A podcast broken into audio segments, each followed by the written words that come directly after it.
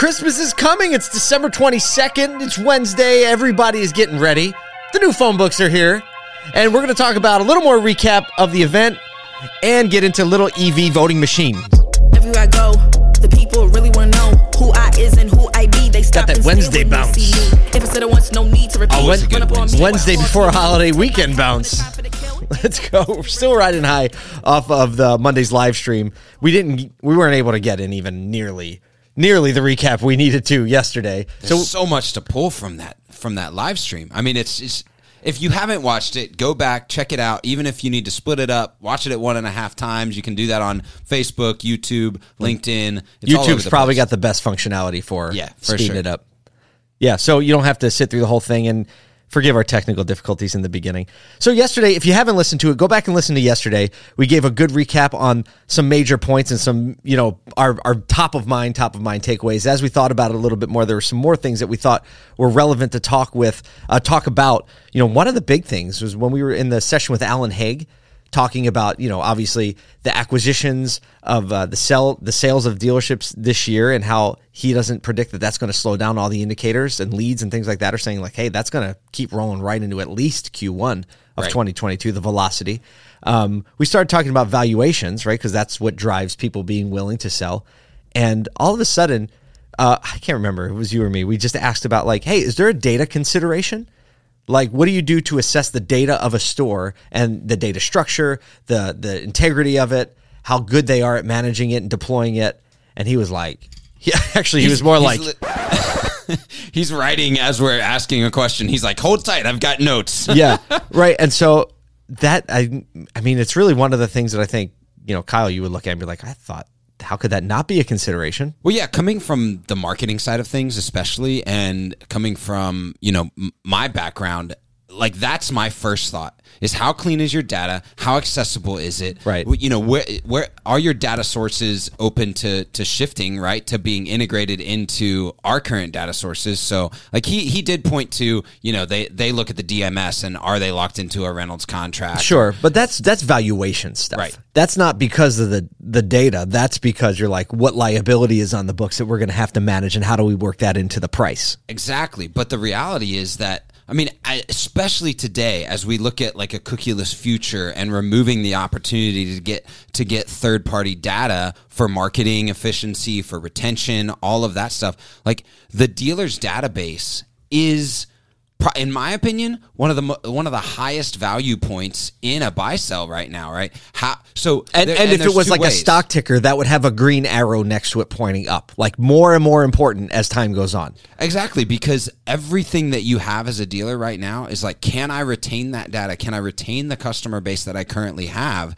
Because market share is so hard to gain at this point, especially when market share is being garnished by the barbarians at the door, as All as, day. as Brian Benstock. Either that on the used was- car side, and the other side is is straight up inventory allocation. Exactly. Yeah. So I, you know, as we look at that, it's like how clean is the data? And so there's two kind of two areas that we pointed to yesterday, or what was it, Monday, that was um, you could be on two sides of it. Either the data's so clean, the structure is so correct that if what we're looking to acquire that dealership or dealer group is maybe we can acquire some efficiency on the data Sure, side brings- and loop in what ours what ours is doing into that data efficiency. Or maybe it's so inefficient so lackluster and everything's so scattered from a marketing perspective a customer retention that the that the opportunity matrix is like immediate jump as we acquire efficiency, just like operation. Any any business would look at an operational efficiency. Um, you know, when I sold Image Auto, Dent Wizard was like, "Oh, that's what they're paying for supplies." Right? There's an operational efficiency, so they know all already that they can take that supply line and they can cut it by 30% because of their leverage. Exactly. So on the on the data side, it's the same principle, but I'm willing to assume anyone who is I wonder if this is true. Anyone who is selling a store who is like, "You know what? I'm gonna I'm gonna sell the store. I'm gonna redeploy that capital for my family somewhere else in some other industry or whatever. I'm willing to say or believe that they don't have their data game together. Right. If they did, they wouldn't be in the position of selling. Hmm. Like there's probably next to zero. Like it probably is only the other way where someone sees a mess and says like, "Oh, we can really leverage our savviness with the data and put it on top of that poorly managed data and do something." But what you and I have witnessed front row seat is that usually when a store is acquired, and this isn't a consideration in the buy sell process, it's an absolute disaster when the acquisition closes. Right. Exactly. Speed to getting everything up and running is a, is a lot longer at that point, right? Um, whether it be like software efficiency or like actually executing on the data that you have. Now, here's the other piece for those maybe for the people that are listening that are going, "Hey, it, what does it look like for us to get acquired in 2022?" What if you started right now, Oh. getting efficient with your data, making sure that you own everything, right? Whether it be, you know, actually owning your analytics, you know, dashboard, actually owning your Google My Business stuff, and then even deeper, what if there was a central source of truth for your CRM, your DMS data that you had it cleaned up, that you had reconciled records, you know, good email addresses? How much more valuable would your dealership be to a potential acquisition? We should actually talk to Alan about that. Like, how would you how would you translate that into a multiple? How would you translate that into tangible value? Because it's it's kind of an in- it's actually it's it's kind of an intangible thing, but kind of a tangible thing. It's a little bit of both. It here's you know what it's like when you see someone and they give you this happens all the time when when like you have a podcast guest or someone's going to host you and all of a sudden they send over a one sheet that has your exact directions on how you should prepare, how you should log in. You're like, wow, these people have it together. And granted, it didn't take them that much time to put that together. Right. They had the forethought to do that. So, Kyle, to your point, what you're saying is like, imagine if you had a little report prepared and you're like, oh, and here is our data accessibility plan. And here is the ownership level of all these accounts. It's all in one tidy little box. It's actually not that much that you have to get together, but the other side's going to get it and be like, oh my gosh, these guys have it tight. right. I bet I bet that's a real big ROI. Even if it's just negotiating leverage. It has to be. You would think. The fact that we don't know the answer to this is crazy. is crazy because I don't think the anyone knows the answer to this. Which is why having Alan Haig on the show spurred this conversation and I guess what? I bet it gets talked about now. It's well, we're going to bring good. it up. We're going to bring it up a lot. Right? We want to help fix the problem. Let's go. By the Yeah. way, we'll help you fix the problem. Um, we you know what we didn't mention yesterday that really I can't believe we didn't mention it. Is that Brian Kramer's background was a video of the movie Elf playing during the show? How did we not bring that up yesterday? Yeah, we, we, you wouldn't expect anything less, but you still didn't know what was coming. No, right? he. I, I. I don't know what I expected, but he surprised me. exactly. I was like- you know who else surprised me is that the fact that you and Brian Benstock changed outfits. That. I was so excited that Brian was going to see me in a jacket and tie. I even asked him. I was like, Brian, Brian, Brian, here, zoom in. Can we get a tight shot? How's how's my full Windsor? I really worked hard on. He's like, that's a tight knot, right? So Yeah. that made me excited. But he was in a t-shirt. He was in a black t-shirt of all things, right? he apologized. I'm sorry for being in a black t-shirt. It was like literally opposite day. Alex Vetter shows up in uh, Christmas lights that turn on. Peter right? Cooper's wearing a clarity hat. Uh, Kerri Wise, she she set the tone. Kerri Yes. is the one that on on LinkedIn when we made the first post, she's like, "What's the dress code?" And I was like, "I'm glad that you asked that." And it's funny that you're asking it here. But the first live stream probably with a dress code ever. But Right. she brought it up, and I was like, "She's like holiday chic?" Question mark. Yes, Yes. that was it. So that's li- literally what we told everybody.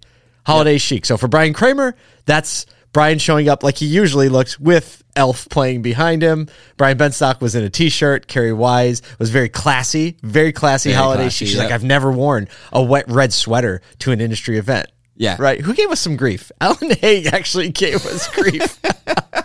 I, was, I was like, "Where's your holiday He spirit?" was like, I, I showed up in my sweater and you don't have any red or green on. Like, come on, I was guys. like, uh, uh, I was like, right. Every seventeen people said we look like the Blues Brothers. Yes. and, and I was like, but we, we have a Christmas tree right next to us on the set. Right. Right. So yeah, I can't believe Alan Haig gave us some grief Gave on the grief. Christmas spirit, but we'll take it. Shout out to all to all of our guests. We had a Just bla- an we had a incredible blast. If you can't tell, we're still laughing about it, even on even on Hump Day. So it's great.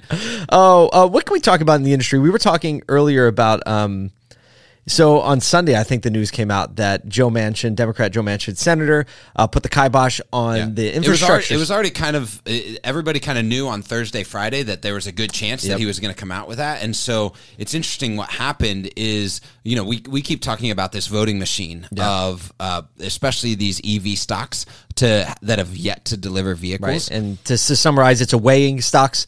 Um, our good friend financial advisor Mike Moore just said, you know, stocks are a weighing machine or a voting machine, and the the savvy part is knowing what it's being treated like at the moment. Weighing machine when the stock price is based on revenue, profits, the, you know, business me- mechanics, and um, the other time is when they're just fluctuating. It's just people voting, Right. right? Voting with their purchase or sale of the stock, how popular it is, and that drives the price. So. I just had to set that up. Go ahead. Yeah. So what happened is, as this bill uh, looks like it's not going to clear, right? This two trillion dollar bill is not going to clear, and there was a massive piece of EV tax credit in there.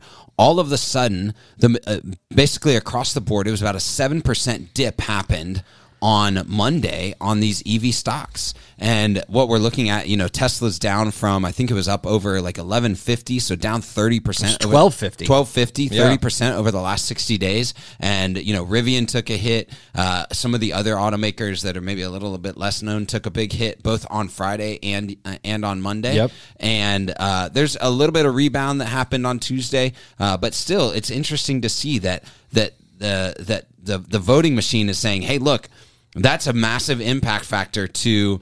Uh, what Elon has said is let the market decide, and the market yet hasn't been able to make a decision because these vehicles aren't being delivered yet. So we haven't gotten to the weighing machine, um, which I think is going to be it's a lot of hype, and so the it can fluctuate with a single senator's decision to not back a bill. So really interesting kind of like industry trends that are leading indicators for what may happen in here in the future. I was just looking at the like Ford GM, seeing like, oh, did they follow? I didn't even check that.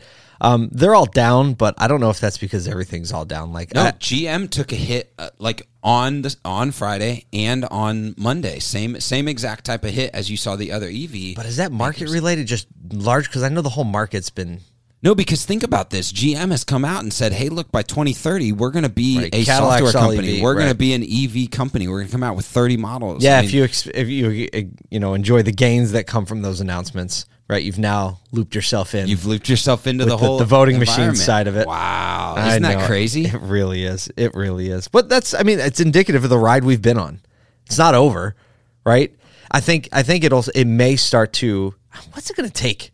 What's it going to take to start to level? I mean, it's going to take a lot of these EV companies starting to produce product. Yes. Right, and when the product comes out, we're going to see how the cons- it really is predicated on how the consumers reacting to it. Yep. There's a lot of there's a lot of you know social action behind it right now, where people are excited about it. But I think there's a lot of practical implementation that not that no one's thinking about, but even the fact that like, hey, did you know I'm in Syracuse, New York, and when it's cold out, my car range is going to decrease significantly. Yeah. What?